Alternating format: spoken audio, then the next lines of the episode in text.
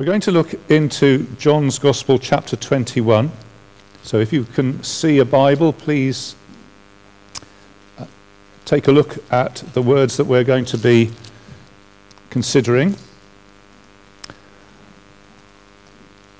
We've been going through John's Gospel for the past uh, weeks, actually, following the story through. We haven't been able to look at every single part. And I thought this morning, this Easter morning, we'd look at John chapter 21. I'm not conscious that we often look at this chapter, and it's a very, I think it's quite an unusual chapter. Um, it's a rather beautiful and wonderful, I, I, I will probably say story, but I mean a true story. I perhaps ought to say narrative. But on, a, on an Easter morning, you might ask that we address questions like this Is Christianity true? Or have we believed in vain? And the Bible does address that question head on, but not in this chapter. You might ask the question Is Christianity good? We were having a discussion yesterday at the men's breakfast, and the, the question of whether Christianity is really a good influence on the world came up look back over the history of the world, the wars that have been fought in the name of Christianity, things that have been done in the name of Christianity, and the whole question is Christianity good? The Bible addresses that, but not in this chapter. Um, the Bible says that resurrection brings hope, positiveness, uh, the sort of good that this world can't make by itself. We also were discussing yesterday is Christianity unique?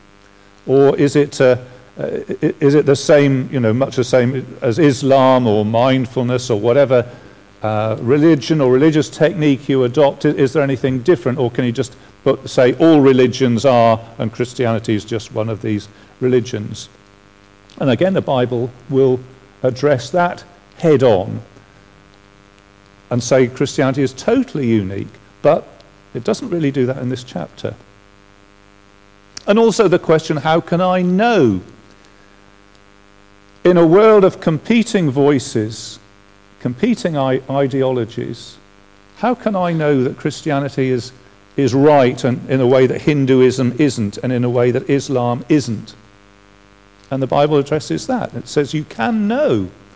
It's not an arrogant thing to say, I know that my Redeemer lives this chapter doesn't actually address that head on, it addresses it sort of obliquely. We had a, a, testimony yesterday at the men's breakfast of a gentleman who'd been through really difficult times and God had helped him through that. And of course, a testimony like that, a personal story like that, is very moving. But somebody who hadn't been to such extremity could point the finger and say, well, you found religion just because you are an inadequate person. The Bible addresses that, but not head on in this chapter.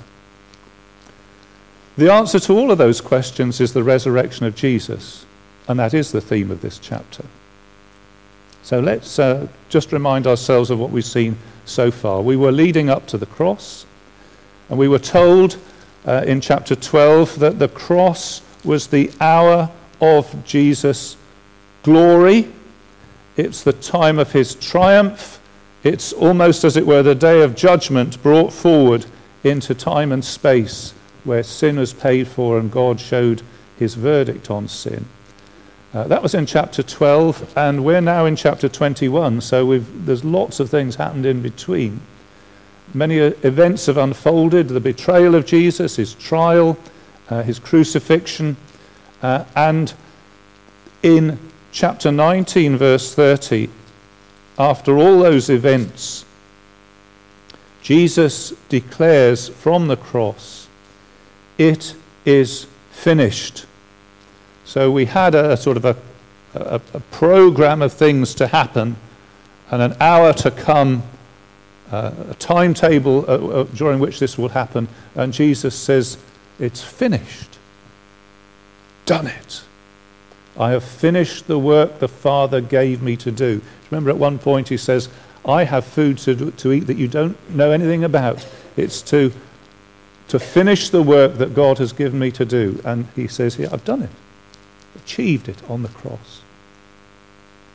And then the story goes on to the first day of the week, chapter 20, verse 1.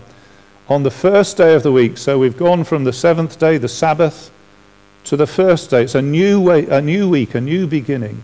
And we find that the tomb that Jesus had been laid in is empty. And this in itself is a remarkable thing because where has his corpse gone? And in chapter 20, verse 8, the, uh, do I mean chapter 20, verse 8? Well, somewhere the linen is folded, probably verse 5. The strips of linen that Jesus' body had been hurriedly bound up with have been neatly placed. And the idea of somebody taking a body and neatly placing this linen is so remarkable. Peter and John begin to believe. Peter and John are the ones who've emptied, entered the tomb and seen this, and they begin to believe what Jesus had been telling them all along that he would rise from the dead. They still didn't quite believe it, verse 9. They still didn't understand from Scripture that Jesus had to rise from the dead. And then, a bit later on that first day of the week, Jesus himself meets Mary, and in verse 16 he says that single word to her, Mary. And there's that recognition by Jesus, uh, by Mary through, through her tears that her Saviour is alive. And then we get appearances to the disciples. Number one is in chapter 20, verse 19. On the evening of that first day of the week, the disciples were together with the doors locked for fear of the Jews. And Jesus came and stood among them and said, Peace be with you. So that's a remarkable thing for Jesus to say. First words, peace be with you. And then seven days later, uh, verse 26, he shows himself to the disciples plus Thomas, and Thomas had missed out on the first occasion. And Jesus demonstrates again uh, to their, I say to their satisfaction, in, in a way which removed all doubt from them that he was alive. And Thomas himself in verse 28 says, My Lord and my God. And that, if you like, is the high watermark of belief in the New Testament. Who is Jesus? He is my Lord and my God. That's who the risen Jesus is. And Jesus makes provision for people like us who were not there on that occasion. He says to Thomas, Blessed are those who have, uh, blessed are you, verse 29, because you have seen and believed, but blessed are those who have not seen and yet have believed. And that's us, because we, we don't see the risen Jesus. That was 2,000 years ago. That, uh, that, that historical event is not accessible to us. But what we do have is the accounts of people who did see it. And that's uh, what chapter 20 tells us about. But that's by way of getting us to chapter 21. Because chapter 21 has got a sort of ambience all of its own. Um, it's got quite a few numbers in it. Anybody like to spot any of the numbers? There's a number of fish, and people have puzzled over the numbers of fish. Uh, I don't know whether that's the first one I put. I put uh, the disciples. You could count the disciples. There, they give you uh, count them as seven of them. At night they caught. What number did they caught? Zero. I don't know whether zero had been invented, but they did catch nothing. Um, oh, the distance from the, ch- the shore. Yeah, it was 100 yards. I think in the original it's 200 cubits. If, you you've got cubits on your mobile phone, you would have had 200. Um, the fish, I think, is the next 153. People are puzzled over 153. Why was it 153? I think the answer was because there were 153. Um, it just happened to be 153. Uh, and we are told this is the third time, so that there's a specific number there, verse 14. This is the third time that Jesus appeared to his disciples. So he's definitely counting these appearances, and we did one, then number two was a week later, and this is the third time. And the other thing that, you, that people will count in this chapter, people often remark on this particular number the, towards the end of the chapter. Three. The three questions, yeah, which matches with? Three denials, yes. And then if you want another number, it's verse 25, uh, many other. I don't know whether many is a number, but uh, he says there's, there's uh, many other that if you wrote down everything that Jesus had said, you, you, the world would not have room for all the books that would be written, the writer says. So, uh, just a little bit of, sort of interest, really. Let's see what happens. Chapter 21. Afterwards, Jesus appeared again to his disciples by the Sea of, of Tiberias.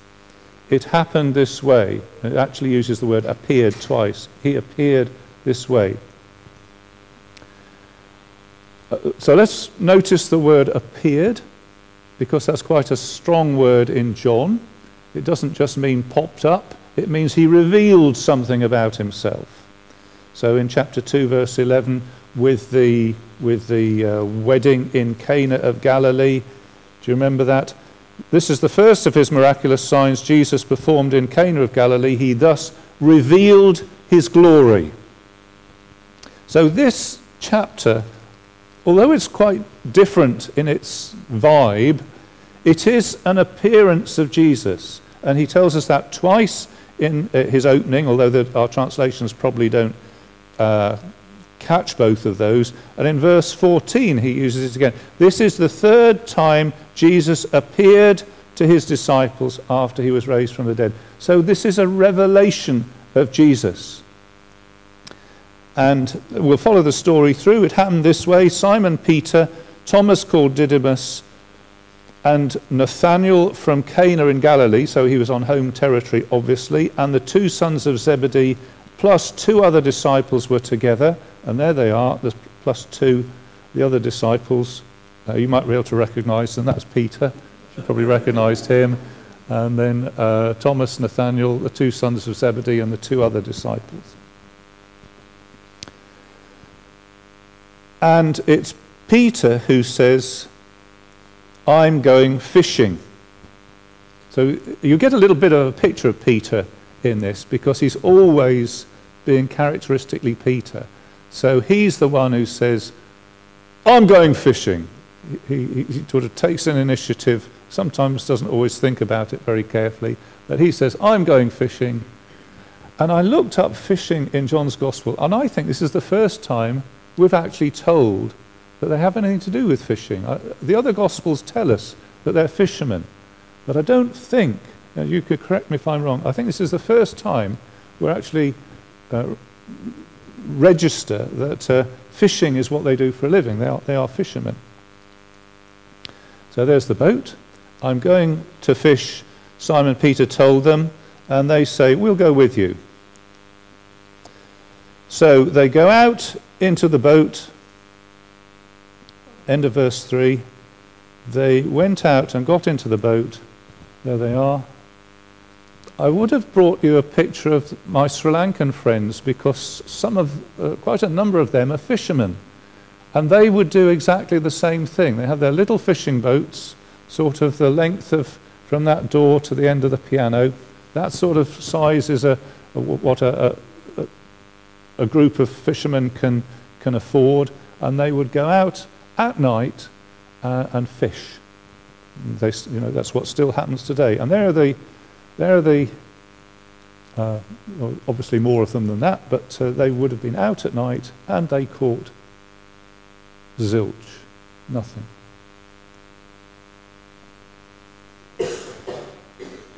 Early in the morning, verse 4, Jesus stood on the shore but the disciples didn't know it was Jesus.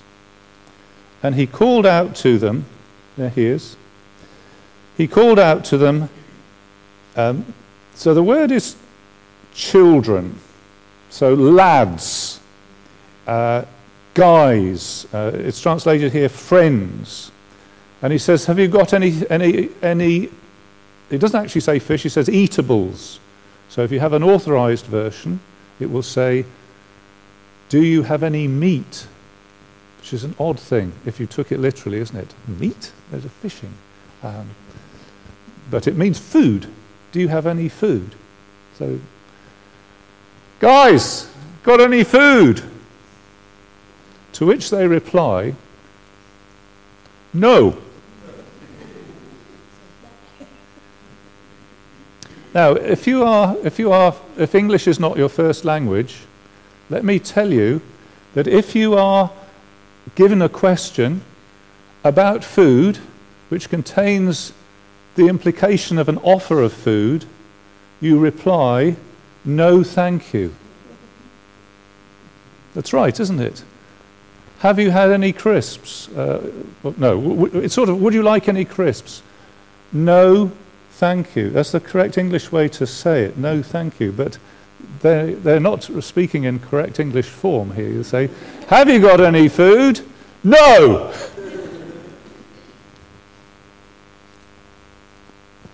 And then the person away distant, so you can make out that there is a person there, but you can't make out his face and probably can't quite distinguish his voice. He says,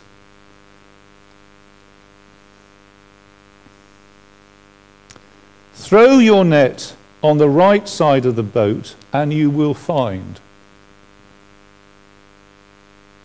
Throw your net on the right and you will find some. And I'm just imagining if you were the fisherman and the guy had shouted from the shore, Have you got any food? And you say, No. And he says, Try the right. Which is, what is, which is basically what he's saying. No, they're on the right. Why, why would you, I mean, what would you say? We've been here all night. We know about fish. You just, but interestingly, they do it, don't they? They, they do it. Um, I suppose they, they don't argue about it. it it's, uh, they do it. And when they do it, well, they are throwing the net. Sorry, I couldn't get the throw to go in the right direction. They threw the net.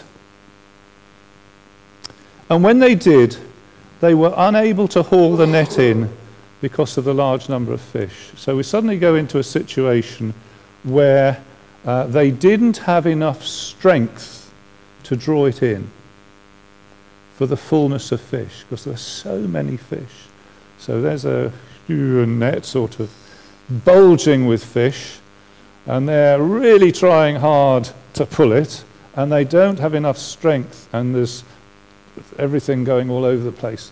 So it's suddenly gone to, you know, almost, I don't know, um, from a very placid sort of scene to a, whoa, hang on, wasn't expecting that.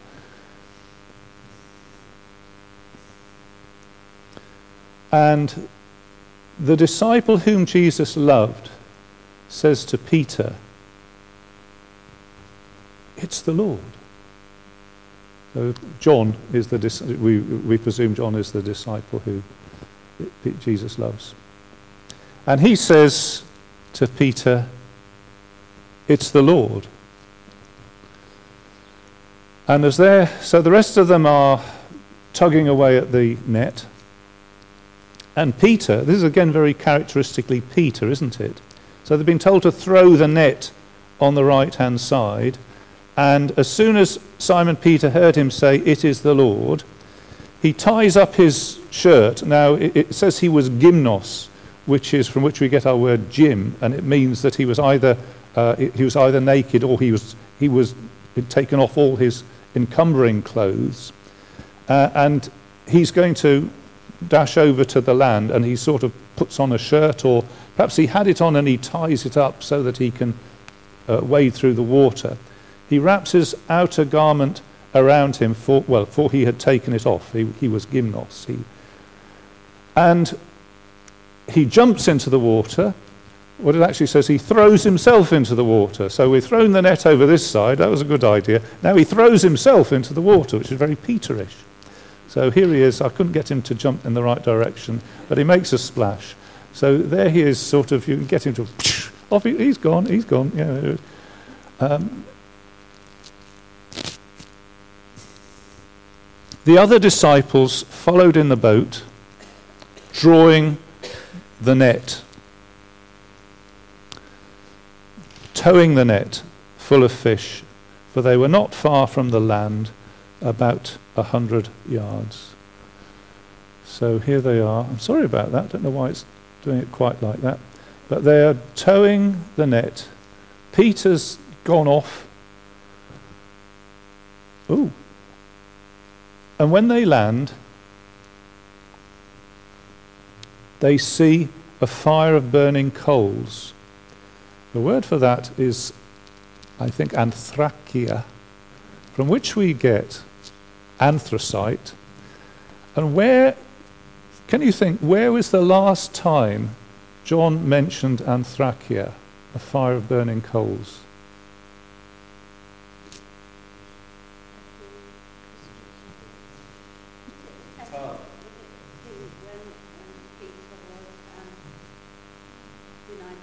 It was when Peter denied the Lord.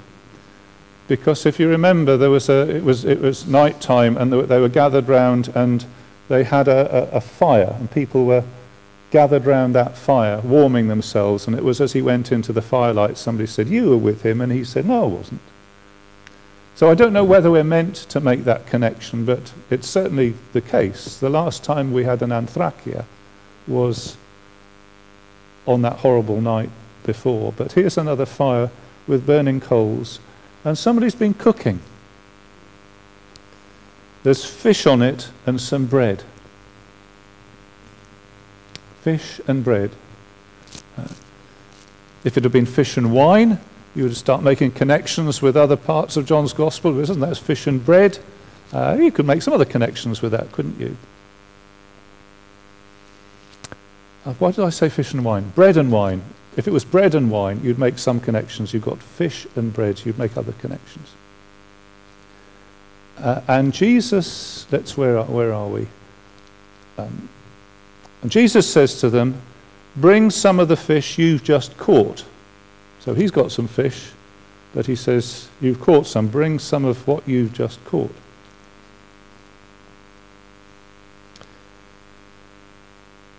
Verse 11 Simon Peter climbed aboard, or literally, he rose up, and he dragged the net ashore.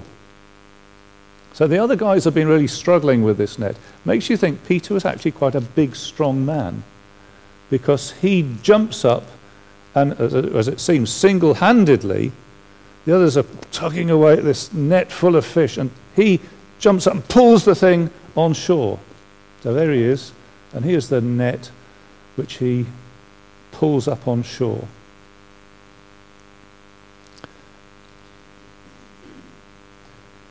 It was full of large fish, 153. So, presumably, at this point, they emptied the net and counted the fish. Presumably, that's why it says it at this point.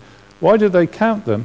Well, I suppose if you were in a fishing cooperative, which is what they were, and there are seven of you, uh, you want to divide up the fish so that you get an amount to take home or to sell or whatever. So they get them out one, two, three, four. I don't know. Would they done them in piles? One for you, one for you, one. But anyway, they, they and that's 153. 153 is a triangular number, apparently.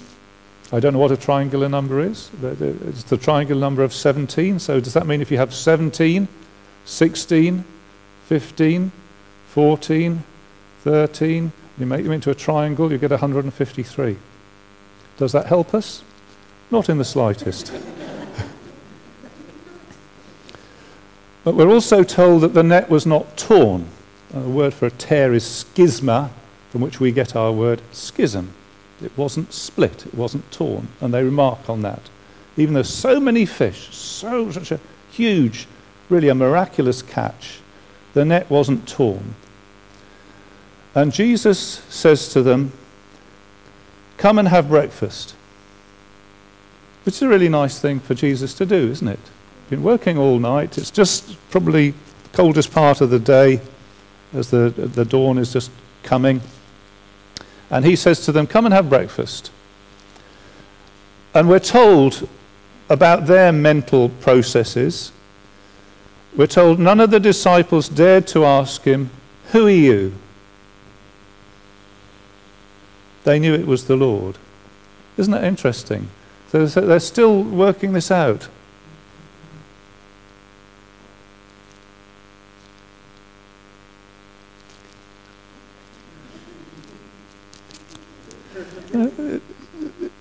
it has this in common with other resurrection appearances that he is Jesus, but his resurrection body has some sort of different quality by which you're not quite sure that it's the same person. And you've had this experience. I had this very similar experience yesterday because I mistook, not yesterday, day before yesterday, I mistook Irene's sister for her. And I thought, is it her? She looks, it's not quite the same. She had a haircut, for one thing. Uh, and, and it wasn't her. Do you know who it is when you, you see somebody think, and that, that's what they're doing. Is, is this? But they knew it was Jesus. And Jesus took the bread and gave it to them and did the same with the fish. And we're told this is it. Okay, this is the this revelation. This is a this is appearance of Jesus. This is appearance number three. And that's our text this morning. So, what do we get from this? That's a very good question. What do we get from this?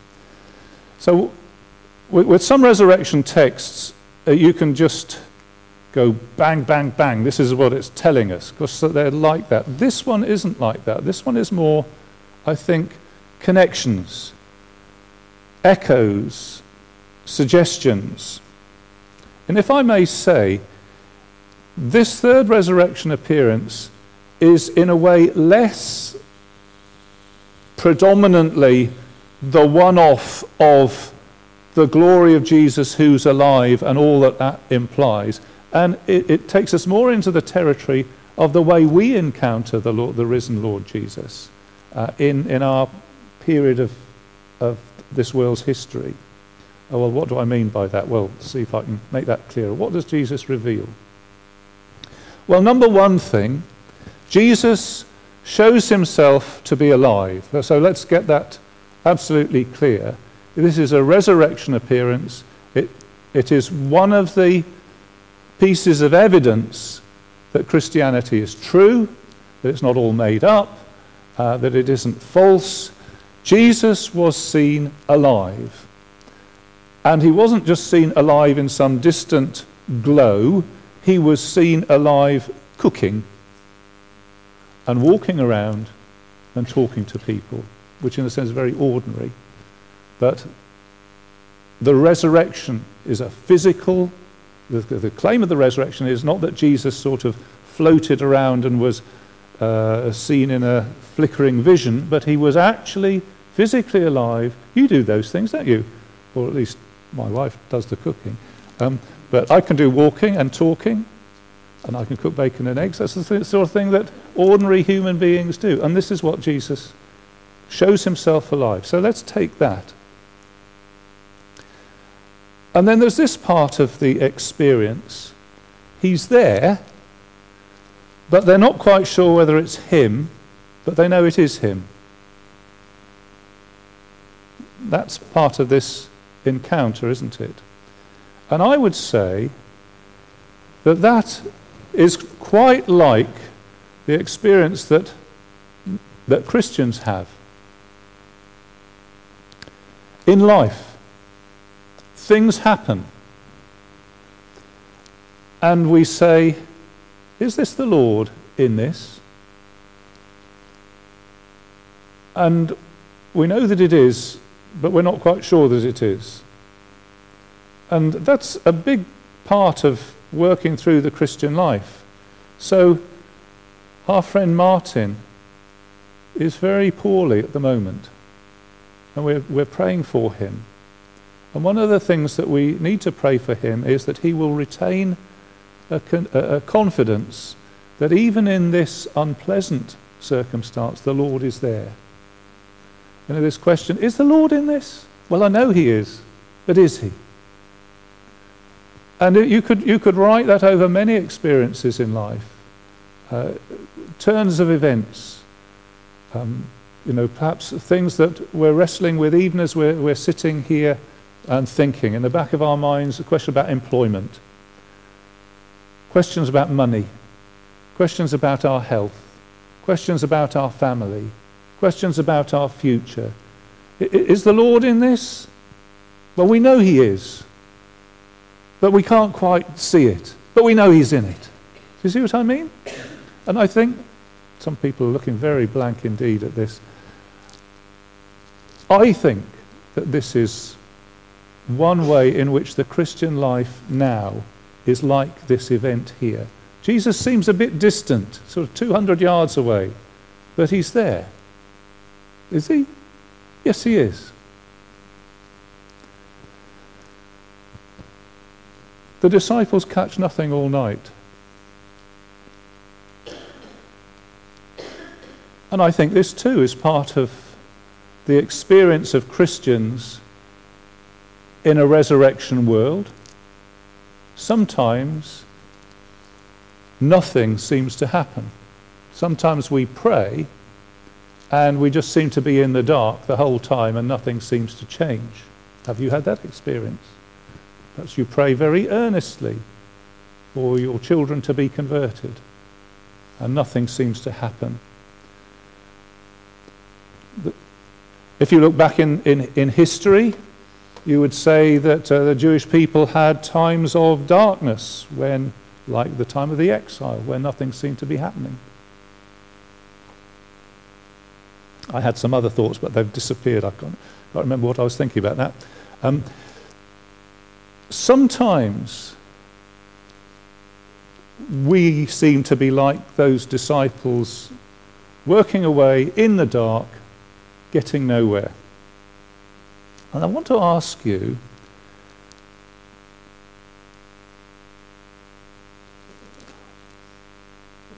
do you think that absolutely nothing was happening all through that dark night? How come in the morning Jesus could say, presumably this is a matter of his knowledge, on your right there is a shoal of fish right there. Now, do you think that the fish just um, appeared, sort of materialized there straight off? Maybe they did. Well, maybe they Jesus had been watching them, as it were, swimming around all night and getting them into that place so that in the morning they'd be right there at that time. It's a thought, isn't it? I'm just saying, what, did actually nothing happen all night? I mean, the disciples didn't catch anything. Here's something we see about the risen Jesus He can change fruitless labor in an instant. They've been working for hours and hours, and Jesus says, just right hand side, now. And they do it huge, great catch of fish.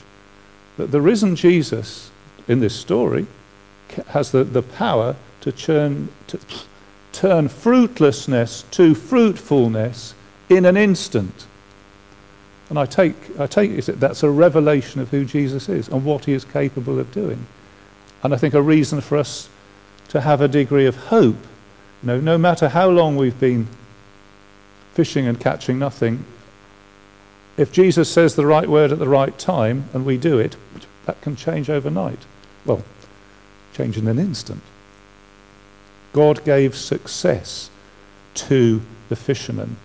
And then I also observe this that Jesus is in the business of helping people who are doing fishing. I try to make that gen- gender neutral, so I put fishers.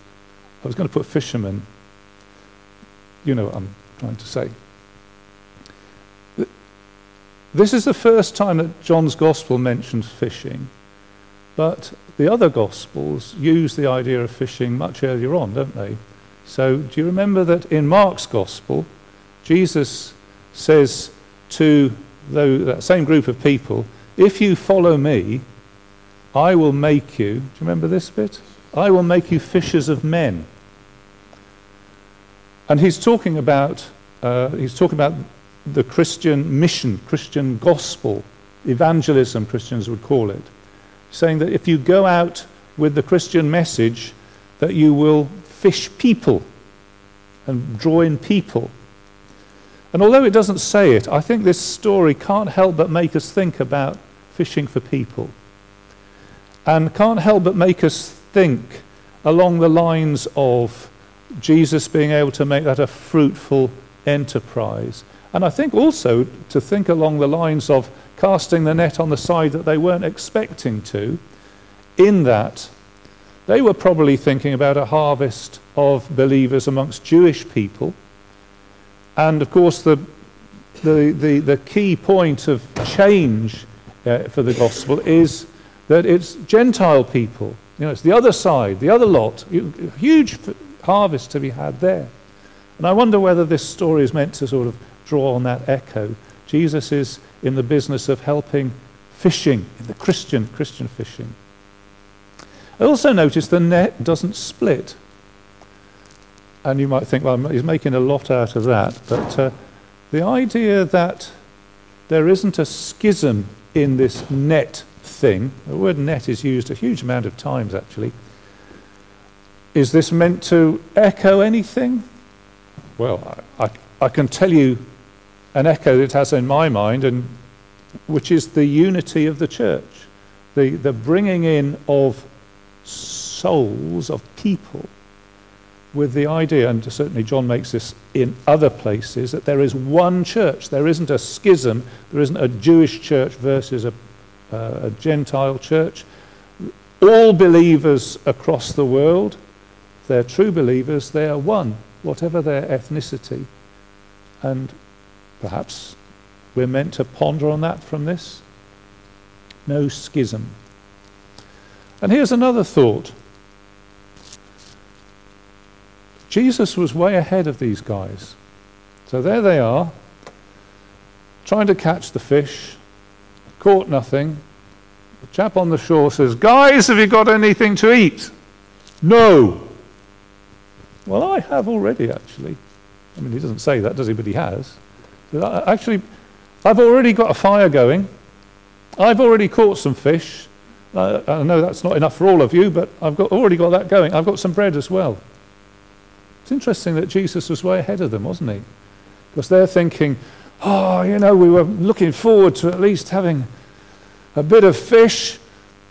No chips, obviously, because that hasn't been invented yet. But um, we're looking forward to that. And, oh, you know, here we are. We've got absolutely, we're really hungry as well. Actually, somebody's already been cooking. Come and have some breakfast. It's interesting, isn't it? The risen Jesus, in this very quiet way, it's a very quiet way, isn't it? But he's way ahead of them. I've already thought of that. I've already got the bread, already got the fish. I know you're going to be hungry. So Jesus is the provider, the risen Jesus, just in a very quiet way, as the provider for what people need. And we can spend a lot of time thinking, God doesn't realize the problems I've got. God doesn't realize how difficult it is for me. When actually, if we were just to have the sort of sense to stop and think about it, Jesus is way ahead of us. I've already thought of that.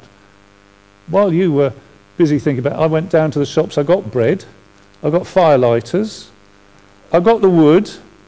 I knew it would take a while to cook. I've already done that. Come and have breakfast. It's interesting of about the risen Jesus, isn't it? He's already, he's way ahead of us. And he provides. He's, he's there saying, um, I've already got the, you, you, just come and eat it. I've already got it going. That, that one's absolutely ready as we speak. There we are. He provides. It's a very quiet sort of way of expressing it, isn't it? But it's a truth. The risen Jesus is the provider for his people. You know, we're fretting, oh, God doesn't know what I need. God doesn't know. How am I going to manage? Jesus says, hold on.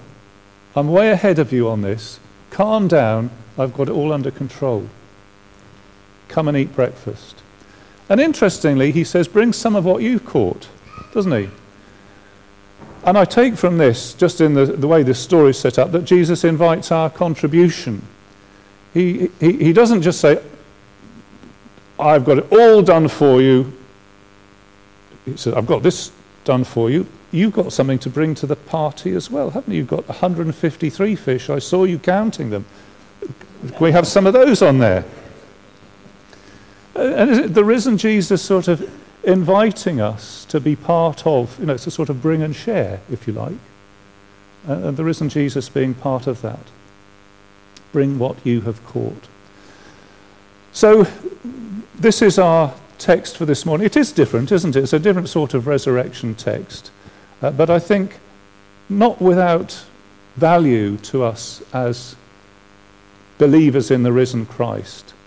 Uh, I said it was a rather beautiful and wonderful narrative. Does it say Christianity is true? Well, I think yes, it does.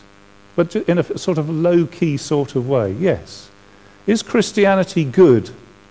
And again, in a low key way, it says, well, it, Christianity is about a Saviour who understands people, who cooks breakfast for them, uh, who uh, says, Have you got anything to eat? And even when you say no, instead of no, thank you, or he's still, uh, he's still there. Is Christianity unique? I don't know any other religion where the Saviour cooks for his people, do you? The risen Saviour? And how can I know? Well, um, good question, isn't it? How can I know? I suppose the answer is to take a step forward. Uh, to, if Jesus is saying, Have you got anything to eat? Have you, have, you, have you got this?